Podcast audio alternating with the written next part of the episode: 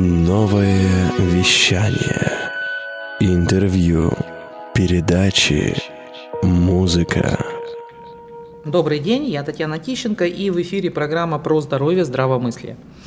Сегодня у нас в гостях Константин Валерьевич Малявин, подполковник запаса, врач-оториноларинголог высшей квалификационной категории, лор-хирург со стажем практической работы с 1998 года и по самым скромным подсчетам на сегодняшний день проконсультировал, наверное, более 100 тысяч населения, мирного населения. Здравствуйте, Константин Валерьевич. Здравствуйте, Александровна. Здравствуйте, уважаемые радиослушатели. Да, а, мы помним нашу идею, мы спрашивали, я, клиника, и благодаря нам радио, спрашивали, кого хотим из докторов послушать в первую очередь. И на самом деле был неожиданный ответ, потому что оказался доктор Лор просто в 70% ответов. Для вас это было удивительным или, в принципе, ожидаемым? Ну, не то, что удивительным, в принципе, этот момент, он достаточно прогнозируем, потому как заболевания аллорорганов, они ну, довольно часто встречаются в, в нашей жизни, и в практике врачей, педиатров, терапевтов они также имеют место быть. Поэтому сказать, что кто-то в этой жизни никогда не сталкивался с лор-врачом, ну, наверное, это будет откровенно неправдой. Да, точно. Особенно в Сибири. Ну да, климатические условия активно этому способствуют. Точно. И дальше столько вопросов, сколько лору, наверное, не задавалось. Ну, может быть, у нас еще не такая большая передача, ей не столько много лет, но по тому опыту, который даже был вот в прямых эфирах и нашей клиники, то есть столько вопросов, сколько лору, не задавалось никому. Поэтому давайте перейдем сразу наверное, формат вопрос-ответ да, и проговорим да, какие-то интересные моменты. Э, очень много вопросов про, в, с разной стороны про капли разные, да, про нафтизин и же с ними. И вот один из частых вопросов – это нос закладывает, я часто капаю нафтизином. Ну, насколько это вредно? Ну, длительное, бесконтрольное частое использование сосудосужащих средств, но не является положительным как для носа вообще, так и для организма в целом. Это во-первых. Во-вторых, эм, всегда нужно, как мне видится, найти исходную первопричину, а почему человек длительно использует данную группу лекарственных средств. И, как правило, причина всегда исходная есть. Она может крыться и в деформации хряща-носовой перегородки, в виде ее искривления, э, образования в носовой перегородке шипов, гребней, также при наличии у человека вазомоторного, аллергического ринита могут возникать э, потребность человека в использовании длительном сосудосуживающих средств. Э, и далеко не всегда сосудосужащие препараты положительно воздействуют на состояние самой слизистой оболочки. Длительное воздействие сосудосужащими препаратами приводит, как правило, к истончению слизистой оболочки и э, к невозможности таких анатомических образований, как носовые раковины, в принципе реагировать на воздействие того или иного лекарственного средства. Более того, есть и данные э, посвященная тому, что негативно сосудосужащие средства сказываются на состоянии и сердечно-сосудистой системы в частности. Поэтому сосудосужащие средства – это прекрасно, но в, в текущем моменте времени есть им достаточно внятная альтернатива. Это использование глюкокортикостероидных назальных спреев, э, которые не вызывают зависимости у человека, также не вызывают изменения гормонального фона. Э, не вызывают негативных э, реакций со стороны самой слизистой оболочки. И вот эти факторы по совокупности позволяют нам э, назначать данную группу лекарственных средств на достаточно длительный период времени, если есть в том необходимость. Но все же, все же необходимо устранить исходную первопричину, которая приводит человека к длительному использованию сосудосужащих средств. Ну, то есть правильно я понимаю, что, ну вот заложила нос, если я там один-два раза брызну, ну почему-то заложила, то может быть я к доктору и нет смысла, может быть, бежать, ну это сложно. Но если я брызгаю, то есть какой, в какой период надо задуматься о том, что все-таки пора пойти к врачу и посоветоваться? Ну, сосудосужащие средства мы имеем право назначать на срок 4-5 дней. Если за это время не произошло каких-то ощутимых сдвигов в состоянии человека, то да, наверное, уже настал тот исполненный драматизма момент для визита к лор-врачу, либо к врачу врачу-терапевту, и дальше уже будем мы развиваться в отношении диагностического поиска. Ага, понятно. То есть 4-5 дней и нужно идти к доктору. То есть смысла вот этот про, про то, что я долго-долго брызгаю, тогда не будет просто этого вопроса, я так понимаю. Ну и вопрос, он может быть снят, и обнаружена исходная первая причина. Ну, собственно, и дальше уже будет разговор вестись, возможно, несколько в другой плоскости. Угу, понятно. А, вот, кстати, как раз следующий да, вопрос, что у мужа там наша читательница, кстати, постоянная наша, она пишет, что вот муж постоянно брызгает нафтизином, у него смещена перегородка, и я так понимаю, что они все-таки ему уже показана какая-то, видимо, операция, да, оперативное лечение. И действительно это единственный э, как бы, выход, либо есть какие-то альтернативы? Ну, если мы говорим уже за ситуацию, которая вот описана вами только что, да, то есть искривленная носовая перегородка и длительное использование сосудосуживающих средств, ну, в основной своей массе такая категория пациентов, да, она подлежит именно хирургическому лечению. Надо сказать, что порядка 90% людей, оно имеет в большей или меньшей степени искривленную носовую перегородку. Но это не значит, что 90% э, жителей города Новосибирска или какого бы то ни было еще города подвергаются такому лечению. Ни в коем случае. Все всему должно быть свое время, место, показания, противопоказания. Но ряд наших пациентов, да, они испытывают проблему и затруднения носового дыхания, и снижения остроты обоняния. Ни в коем случае это сейчас не связано с коронавирусной инфекцией, боже избавь. Э, значит, и проблема сухости слизистой оболочки – это все жалобы, которые характерны именно для вот проблемы затруднения носового дыхания. И устранить данную проблематику, да, можно только лишь с помощью хирургического лечения. Ну, подавляющем большинстве случаев выполняется э, так называемая подслизистая резекция носовой перегородки. И еще одно ее название – это септум-операция. Смысл данного хирургического вмешательства сводится к устранению э, деформированного фрагмента носовой перегородки и устранение причин и устранение препятствий для нормального тока воздуха с целью обеспечения обонятельной, резонаторной, дыхательной функции.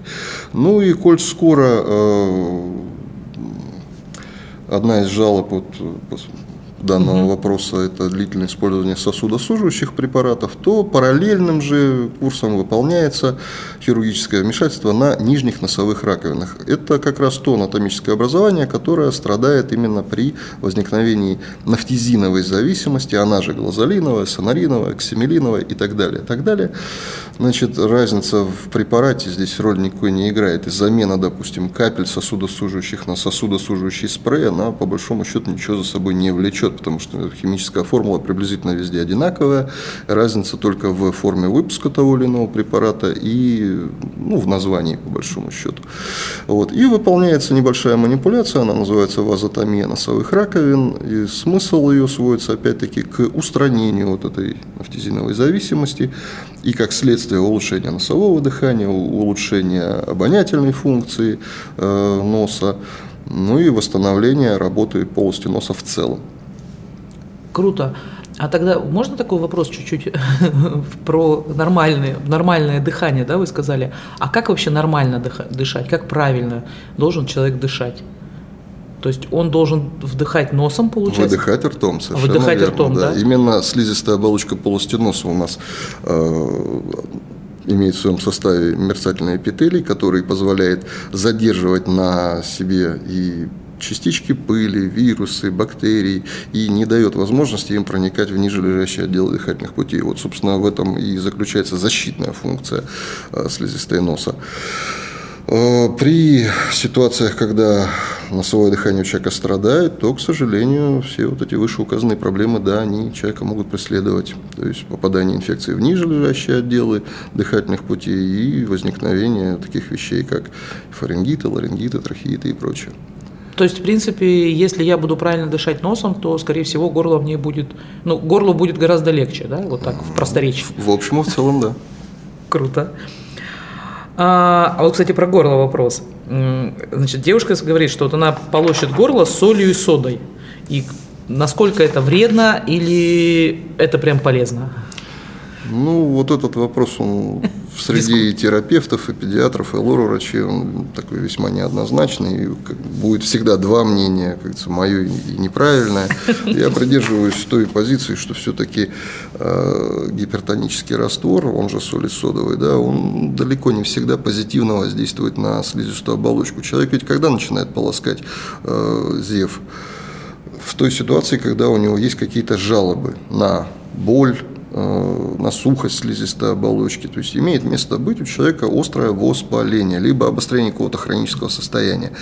И всегда эти состояния, они сопровождаются и покраснением слизистой оболочки, и отеком, и какими-то элементами или дискомфорта, или боли, мешающие жить. И вот зачастую, как показывает практика, вот каждодневно э, приходит пациент, вот, вы знаете, полощусь вот э, соли содовыми растворами, еще и йода добавлю да, туда да, для да. полноты, как говорится, ощущений. И вот 3-4 дня уже полощусь, и толку никакого нет. Ну, в этой ситуации просто заменяем выше обозначенный соли содовый раствор на нейтральные составы, ромашка, шалфей, календула, фуруцилин, ну, что называется, простенько и со вкусом. И через 3-4 дня видим более чем внятный положительный эффект на фоне лечения отдельно взятого человека. Ну, это вот то, что я вижу в своей каждодневной практической работе. То есть я правильно понимаю, что если заболело горло, ну то есть вот у меня часто да, такая ситуация случается, живу в Сибири, много разговариваю, то есть приболело горло, то есть и хочется прям вот что-то пополоскать, да, то лучше взять какой-то совершенно нейтральный раствор. Абсолютно верно. Вы, то есть не спиртовый, никакой. Вы есть... не нанесете тем самым себе никакого вреда, а польза-то будет, в общем-то, сплошь. Ну, то есть и орошение слизистой ротоглотки, и удаление остатков съеденной пищи, и обеспечение какого-никакого дренажа из небных миндалин. Ну, собственно, больше-то нам это мероприятие ничего и не нужно. Угу. То есть вот эти вот история мамочек, которыми рассказывают, я своего ребенка, ну, у меня ребенок классно выполаскивает э, миндалины, это прям вот цитата, и я всегда делаю, и там дальше вплоть до алоэ они делают, там луковые какие-то растворы, ну такие прям жесткие. Ну, агрессивные растворы, они не всегда приводят к тому результату, на который человек рассчитывает.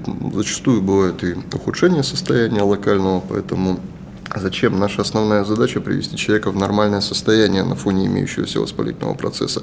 Ну уж никак не усугублять уже те проблемы, которые, с которыми исходно человек обратился. Ну да, и психологический момент, наверное, ребенку тоже после этого он не очень любит лечиться. Ну, думаю, да. Думаю, да. Круто. Спасибо. Э, кстати, вот по поводу полоскания, и э, вопрос такой, что э, когда приходим с улицы, вот, ну, все, особенно в последний год, да, все очень четко поняли, что нужно мыть руки, и появилась такая как бы тоже распространенное мнение, что нужно не просто мыть руки, но еще и прополаскивать горло и нос. Когда ты пришел просто вот с улицы, ну, из каких-то общественных мест и так далее. Насколько это правда, неправда, обосновано, не обосновано?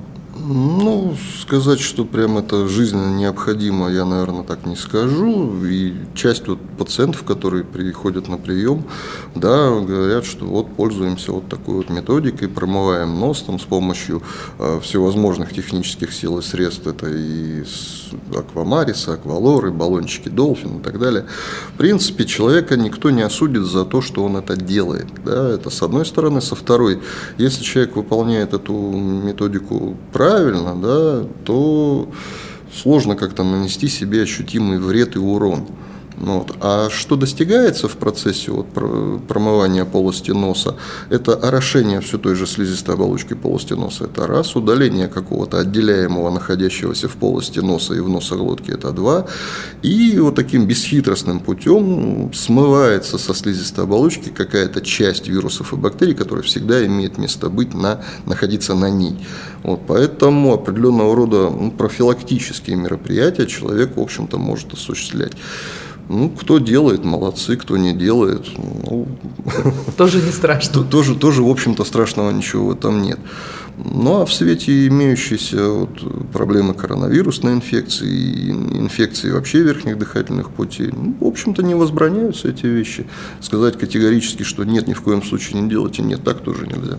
Угу. Ну, то есть самое главное, то есть выдерживать именно неагрессивные какие-то растворы и правильно соблюдать методику, потому что чтобы... Да, потому как э, иногда люди своими собственными руками могут себе нанести некий вред э, во время проведения промывания носа, допустим, попадание отделяемого в евстахиевую трубу, возникновение евстахиита, атита, да, все эти вещи, они могут и иногда бывают. И задача лор-врача поликлинического звена, допустим, да, тот, кто первый сталкивается с пациентами с подобного плана проблемами, объяснить человеку, а лучше наглядно показать или провести среди этого человека инструкторское методическое занятие. Вот. Это занимает ровно полторы минуты времени, но у человека все вопросы отпадают. То есть, как это делать, э, что при этом делать можно, что нельзя и прочее, прочее. В общем-то, вот в клинике, где я имею удовольствие работать, такие инструкторско-методические занятия, ну, пару-тройку раз в течение дня-то у нас происходят с пациентами. И потом люди уже, как говорится, подкованные, грамотные, все, они уже знают, что им делать можно, как им нужно это делать. И без ущерба для себя люди реализуются в отношении тех или иных диагностических мероприятий. Круто, здорово. То есть у вас еще такая санпросвет работа на, на, на рабочем месте, можно сказать, Ну, да? это, в общем-то, и часть нашей работы, и как э, гласит девиз нашей клиники, это медицина это не про болезни, а о здоровье, да, и как мне видится, значительно проще осуществлять какие-то профилактические мероприятия в отношении себя, чем наконец-таки дождаться острого воспаления, да, потратить на лечение того или иного заболевания время, силы, средства здоровья и потом опять все-таки вернуться к вопросам профилактическим. А возникает один вопрос, а зачем так долго и таким сложным путем идти? Потому что не все понимают с первого раза. Это я про себя исключительно. Так, отлично. Э, очень все доходчиво, я поняла, то есть нужно прийти на инструкторское занятие, и правильно все расскажут.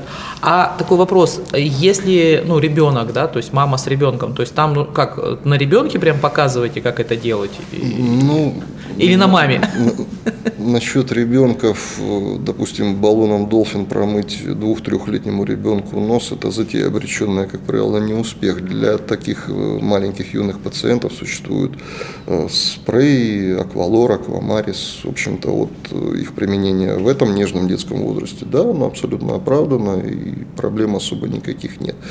Вот. Но моя категория пациентов – это все-таки взрослые люди в большинстве своем, и проведение вот таких вот мероприятий не вызывает никаких особо проблем, вопросов и прочего. Ну, то есть они с радостью, наверное, да, такой интерактив ну, такой внутри. Я не знаю, Татьяна надо у них спросить. Да, кстати, спросим, насколько они были радостны, когда им показывали, как нужно промывать, а как не нужно. А, такой вопрос был, кстати, вот крутой вопрос, э, как выяснилось же, что лор, это вообще-то, мне одна из девушек написала, говорит, я первый раз поняла, что лор – это хирургическая специальность. Я почему-то всегда думала, э, что хирурги – это, ну, как бы, это не про них, а лор – это, ну, вот, доктора, которые лечат сопли. Я говорю, ну да, чтобы лечить сопли, нужно как минимум много всего знать и иногда что-нибудь да, удалить. И вот вопрос. А, в интернете много таких, ну, много же всяких чатов. В одном вот из чатов, значит, там девушки доказывают следующее, что э, аденоиды действительно только удаляются, ну, видимо, при каком-то большом, ну, сейчас вы нам расскажете, когда они удаляются, да. А вот миндалины все-таки лучше лечить и максимально сохранять. Это правда или это миф очередной? Ну, скажем так, каждая конкретная ситуация, она и решается индивидуально. Э, если мы говорим, допустим, за часто длительного болеющего ребенка, да, то есть это ну, 5-6 раз в год ребенок переносит ОРЗ, ОРВИ, и у него регулярно у этого ребенка могут возникать проблемы со стороны э, ушей в виде отитов. Да. Э, соответственно, исходную первопричину мы определили, аденоиды, допустим, второй-третьей степени. То есть большая часть носа глотки у ребенка выпадает из работы вообще. То есть здесь ситуация, как мне видится, э, только в одном ключе, в хирургическом, да, с целью э, улучшения носового дыхания, с целью восстановления функций, всех функций носа, значит, и минимизацию ну, шансов на какие-то проблемы со стороны ниже лежащих отделов дыхательных путей. Конечно, ни одному человеку от аденоидов умереть не удалось на этой грешной земле, но осложнять жизнь, это ткань носоглоточная миндалина, да, она может. Вот. И ситуация, это вот связанная с хирургическим лечением, она больше характерна в большей степени для именно детского возраста. сказать точный возрастной ценз, когда вот это осуществляется, ну, это вопрос скорее индивидуальный, то есть кому-то выпадает шанс и в три года быть оперированным кому-то, и в возрасте 5-6 лет. Как правило, все-таки это возраст, когда ребятишки посещают дошкольные учреждения. Вот. Сейчас э, вы не встретите в городе, в области ни одного учреждения, где бы э, операция по поводу аденотомии выполнялась в условиях местной анестезии, как это было, ну, скажем, во времена моего детства. Давно это было, но тем не менее. Вот. Сейчас э, позиция кафедры лор-болезней под руководством профессора Киселева Алексея Борисовича, она такова, значит, наши юные пациенты, они не должны испытывать каких-то неприятных ощущений, какой-то страх, боль и все остальное. Все-таки вот эта травма, которая была кому-то из пациентов нанесена в детстве, она имела определенные какие-то последствия.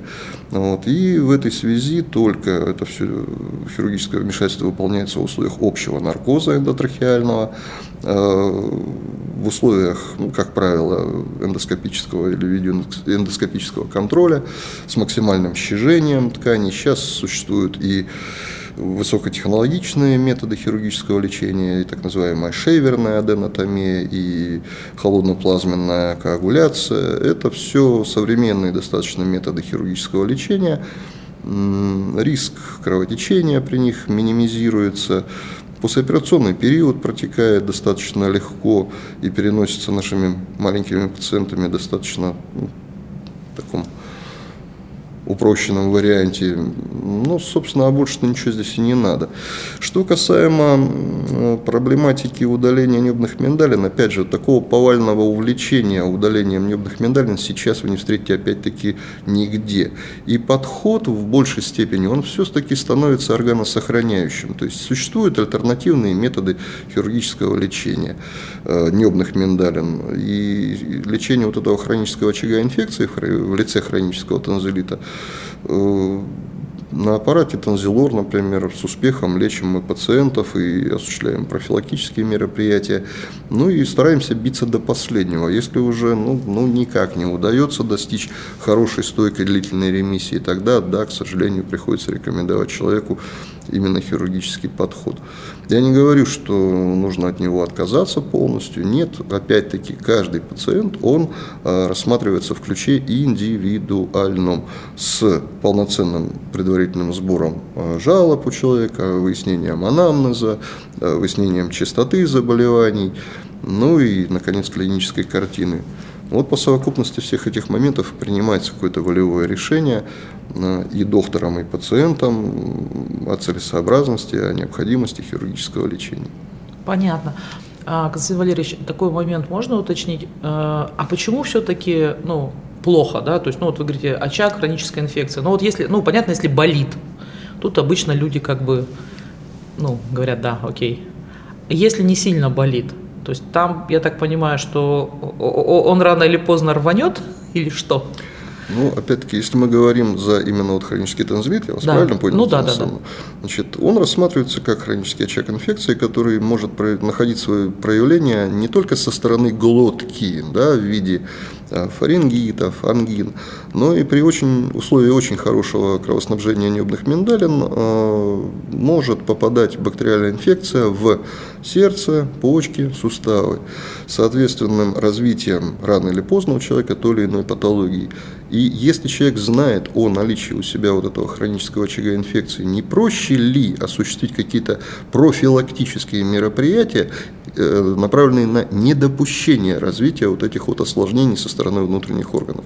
Как мне видится, это вот намного ну, более рациональный вариант, нежели не обращать на это внимание совсем. И когда уже, как вы сказали, оно рвануло, ну да, рвануло. И вот теперь возникает вопрос, надо ли удалять вот это вот все дело. Уже э, этот так называемый поручный круг, он уже стал намного больше, намного шире. Человек получил еще одно или несколько заболеваний.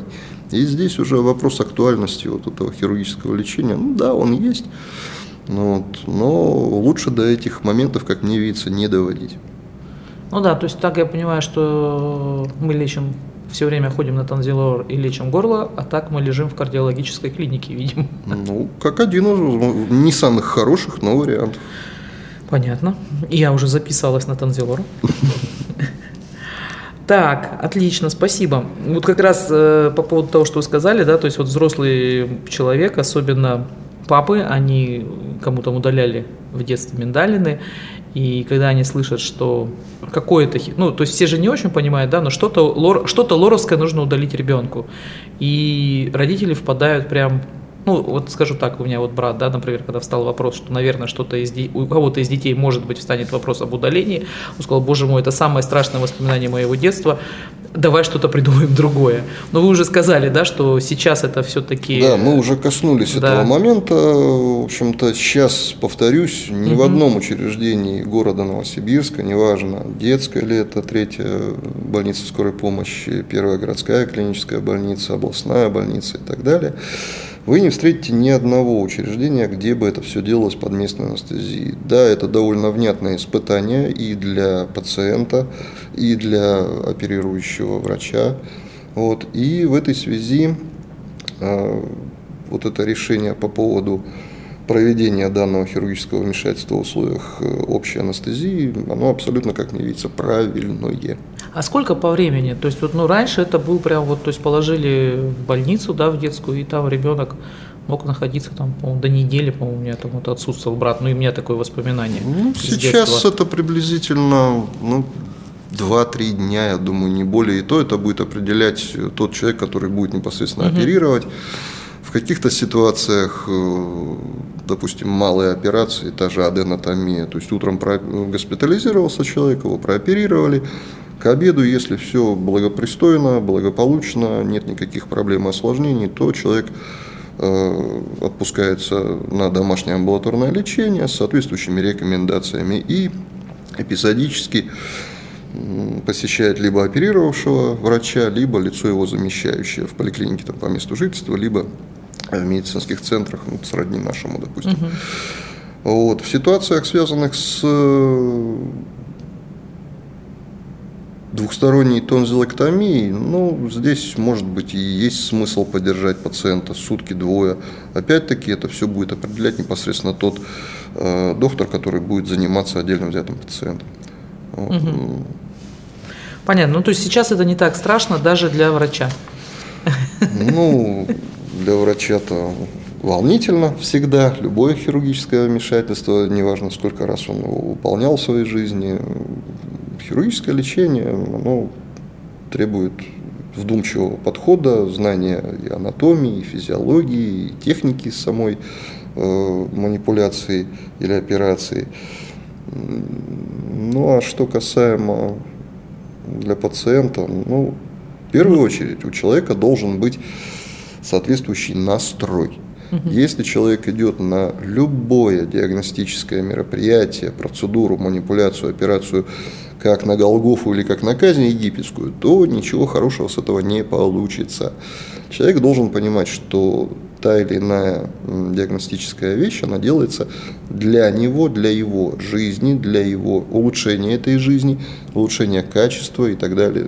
Качество жизни имеется в виду, продление этой жизни, минимизацию каких-то шансов на возникновение заболеваний и прочее, прочее. То есть вот правильное восприятие действительности, но это залог, наверное, успеха. Круто. То есть э, я правильно понимаю, вот когда, допустим, я разговариваю с кем-то из своих знакомых, э, то есть я права, да, я сейчас хочу получить подтверждение, что я права. Всегда говорю так, ну ты задавай больше вопросов, то есть до тех пор, пока тебе самой, ну или самому, да, тебе непонятно, э, ну, конечно, там не техника, да, проведения, допустим, да, но хотя некоторые и это тоже читают и понимают, каким образом, говорят, теперь я понял, что, что, что там будет происходить, но то есть пока человек сам не понимает, что это ему нужно, то, ну, результат будет так себе. Ну, хирург, он сделает то, зачем пациент к нему пришел. Вот. Но все-таки вот, опять-таки, как показывает каждодневная практическая работа, если человек прибыл с желанием заниматься собой, с блеском в глазах, он ждет от этого лечения определенных сдвигов в своем состоянии, результат, как правило, он, естественно, будет положительным и не заставит себя долго ждать. Если человек пришел, ну, я вроде, да, мне вот сказали, надо сделать там ту или иную манипуляцию, ну, а сами-то, да, мне все равно. Но нет, как мне видится, это не совсем верный подход. Психологический настрой, он, да, в любом деле он важен. Тогда и будет положительный результат.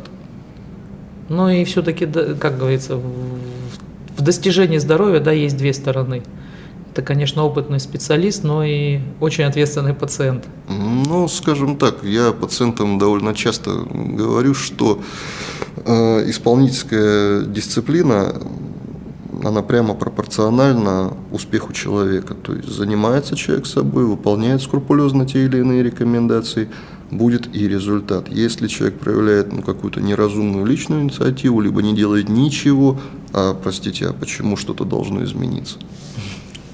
жестко, но справедливо. А вопрос немножко про другое.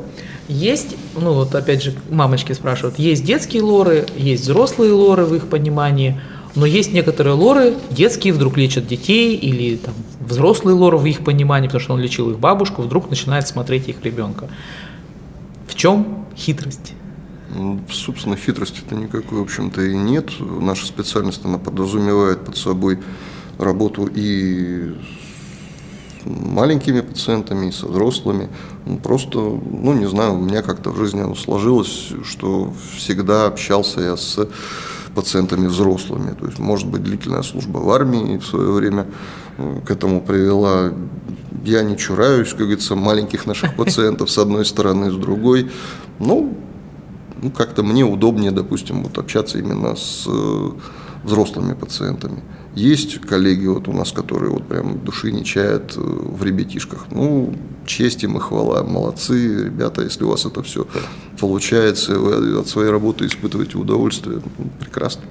Ну, то есть по факту это по, от опыта работы больше зависит. Ну, то есть куда, где, в какой области как бы был именно больше опыт работы и, собственно говоря, ну, в общем туда, да, да.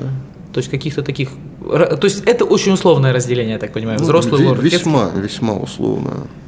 Более того, в свое время Михаил Николаевич Мельников э, говорил, что лор-врач – это универсальный специалист, он должен оказывать, может, оказ, может и должен оказывать помощь и ребенку, и взрослому. Понятно. Хорошо.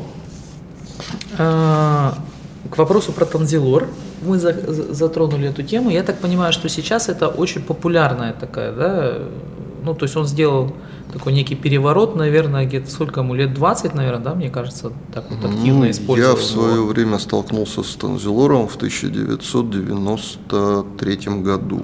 30? 40? 30? Нет, 30. 30. 30. 30. Вот, это еще было времена моего студенчества, тогда только появилась вот первая его модификация. Это прибор, который был изобретен в городе Омске, вот, наши соседи. И проходил он клиническую апробацию на базе Омского государственного медицинского института. Более того, ну, с одним из таких подопытных, что называется, мне в свое время удалось пообщаться. Он говорит, да, мы учились на кафедре лор болезни, и вот как раз разрабатывали эту Э, методику лечения, и вот желающие могли, как говорится, на себе ее опробовать, освоить и прочее. Ну, прошло ну, скоро уж 30 лет как, и да, претерпел этот прибор некие технические видоизменения, но суть его работы, она осталась, как и 30 лет назад. Активная аспирация содержимого, вымывание содержимого из небных миндалин – ультразвуковое воздействие, направленное на разрушение спаечных процессов внутри небных миндалин. И тем самым восстанавливается естественная дренажная функция вышеупомянутых небных миндалин. Да, процедура неприятная, но опять-таки существуют некие э, нюансы выполнения этой манипуляции. И опять-таки во время вот, э, работы с пациентами все эти моменты они вот всегда проговариваются. И если человек выполняет то, что от него требуют, все идет, как правило, более чем хорошо. Даже Если были по первости какие-то эксцессы, то к окончанию лечения, а процедура, курс лечения занимает порядка 10 процедур, выполняться они могут хоть каждый день, хоть через день. Это, собственно, как удобно пациенту в силу его занятости и готовности заниматься собой э, к десятому разу сидят как куколочки, и даже как будто и не было этого кошмара в первый раз. Опять-таки, вот Татьяна Санна мы говорили буквально пару минут да. назад, да, за психологический настрой. Если человек там наслушался Кошмаров. негативных отзывов да, про эту манипуляцию, если он себе уже там пунктик в голове отметил, что это будет страшно, ужасно и прочее, ну, будем посмотреть. Но вот, опять-таки, очень часто бывают ситуации, человек приходит, ой, вы знаете, мне рассказали это так ужасно, так кошмарно, прочее, прочее. Хорошо, давайте попробуем, сделаем, а там выясним, насколько это все было ужасно. То есть заканчиваем процедуру, задается такой вопрос, доктор, а где обесченные ужасы? А ужасов-то, собственно, и нет. Поэтому э, настрой, желание человека, ну и как говорится, ну, мастерство, наверное, отдельно взятого специалиста, к которому человек пришел говорится, на прием.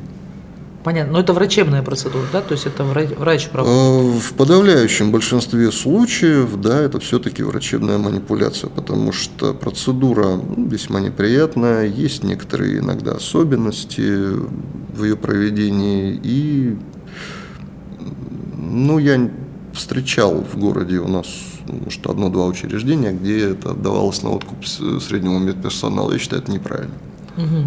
А может произойти какой-то, ну то есть это же получается достаточно такое, ну не то что сказать агрессивное, но мощное достаточно воздействие, то есть а там все такое нежное, то есть это может же какое-то кровотечение произойти, ну то есть какие-то такие ну... моменты. Ну то есть, на, на, ну то есть откуда вот эта история про ужас-ужас, то есть наверняка у кого-то что-то случилось когда-то, и он это все рассказал.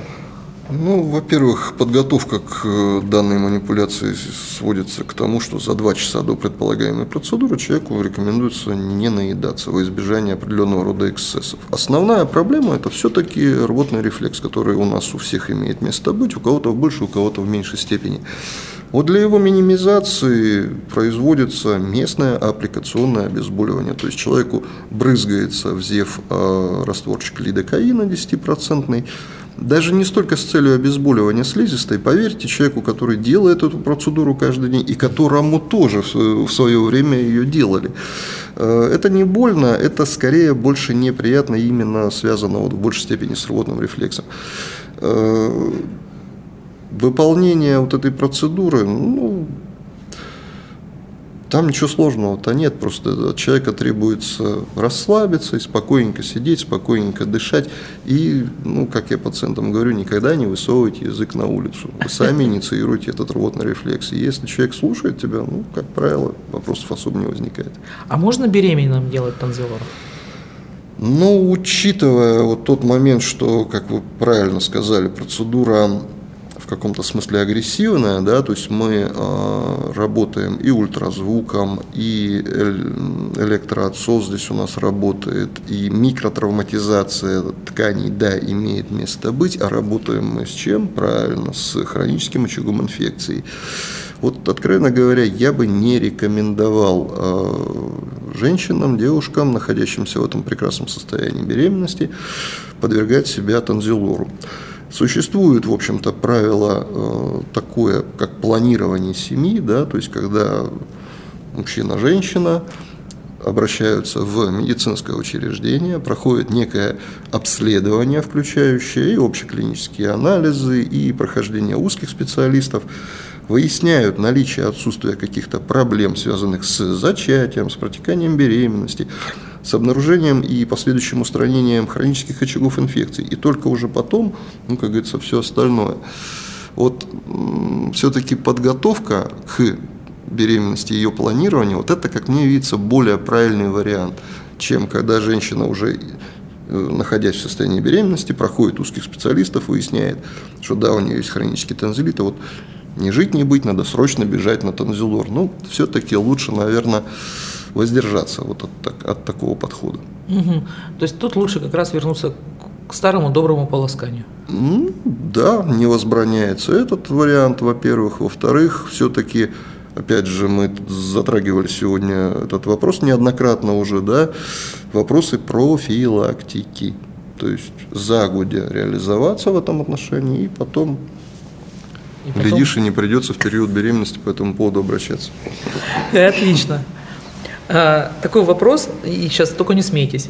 Можно ли пользоваться соплеотсосником ребенку до года? Ну, вот соплеотсосник, я так понимаю, это такая штучка, которая, как-то она, наверное, правильно называется, да? Ну, вот. И вредно это для не вредно. удаления отделяемого из полости носа. И, в общем-то, нет, поводов для смеха здесь никакого абсолютно Название нет. смешное. Ну, какое есть уж. Значит, ситуация такова. У детей первого года жизни есть целый ряд анатомофизиологических особенностей, которых в последующем возрасте уже их нет.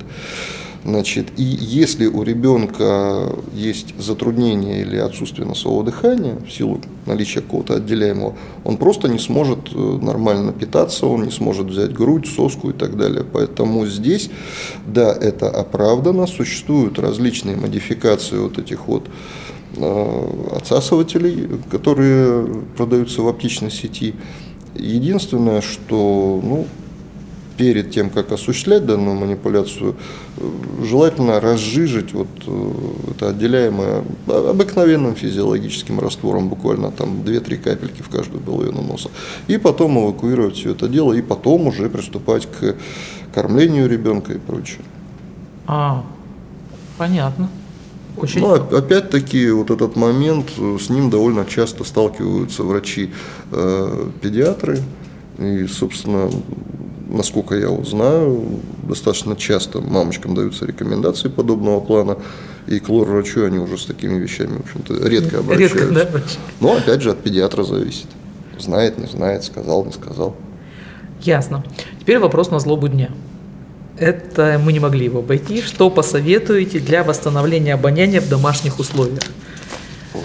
Ну, вот вопрос, да, почему пропало обоняние сначала? И ну, опять-таки, да, надо найти, как видится, исходную первопричину, потому что далеко не всегдашние условия, а если у человека снижено либо отсутствует обоняние, это обязательно будет коронавирусная инфекция, ничего подобного.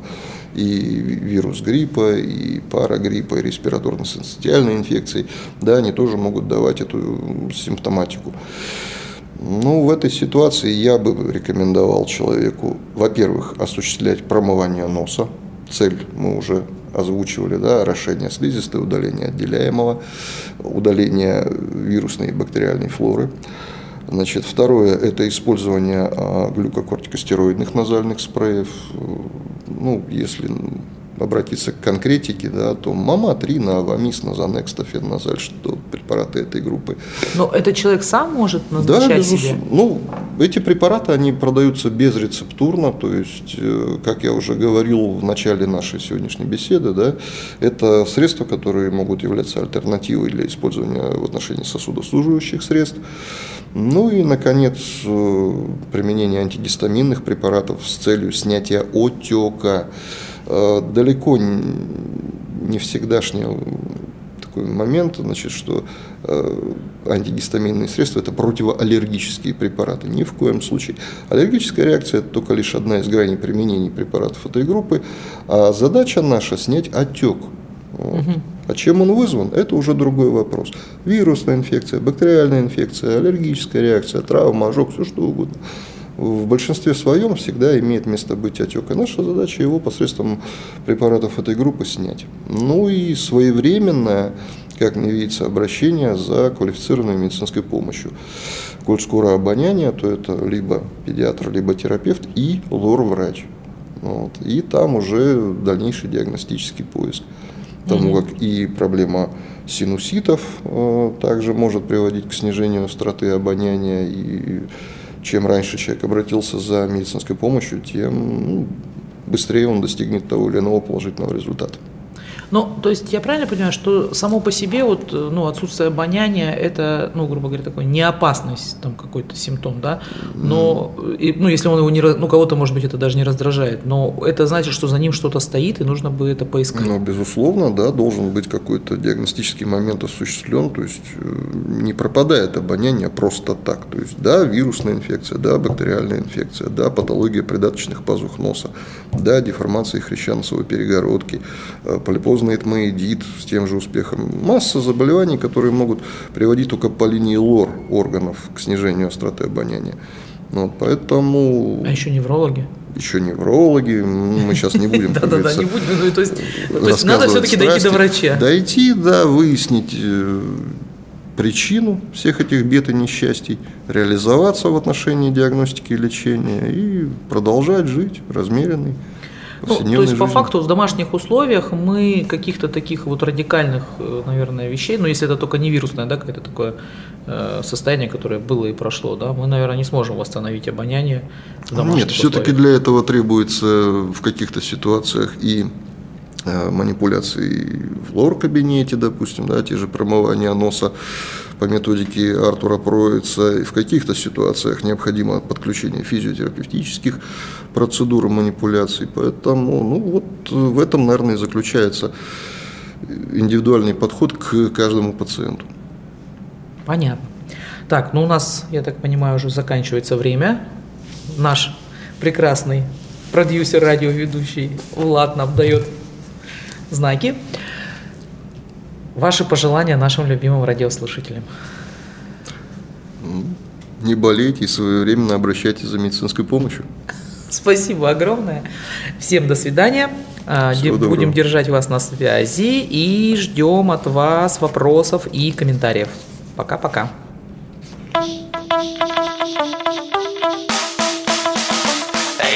Больше передачи выпусков на Liquid Flash. В крутом приложении. И... Кто сказал, что это саунд А ну-ка, парень, покажи. Прическа и осанка выдают в тебе бандита. Ты ведь знаешь, где вся истина зарыта? Так расскажи другим, это что ли приложение Soundstream? Так твоя мама слушает там Liquid Flash. Раунд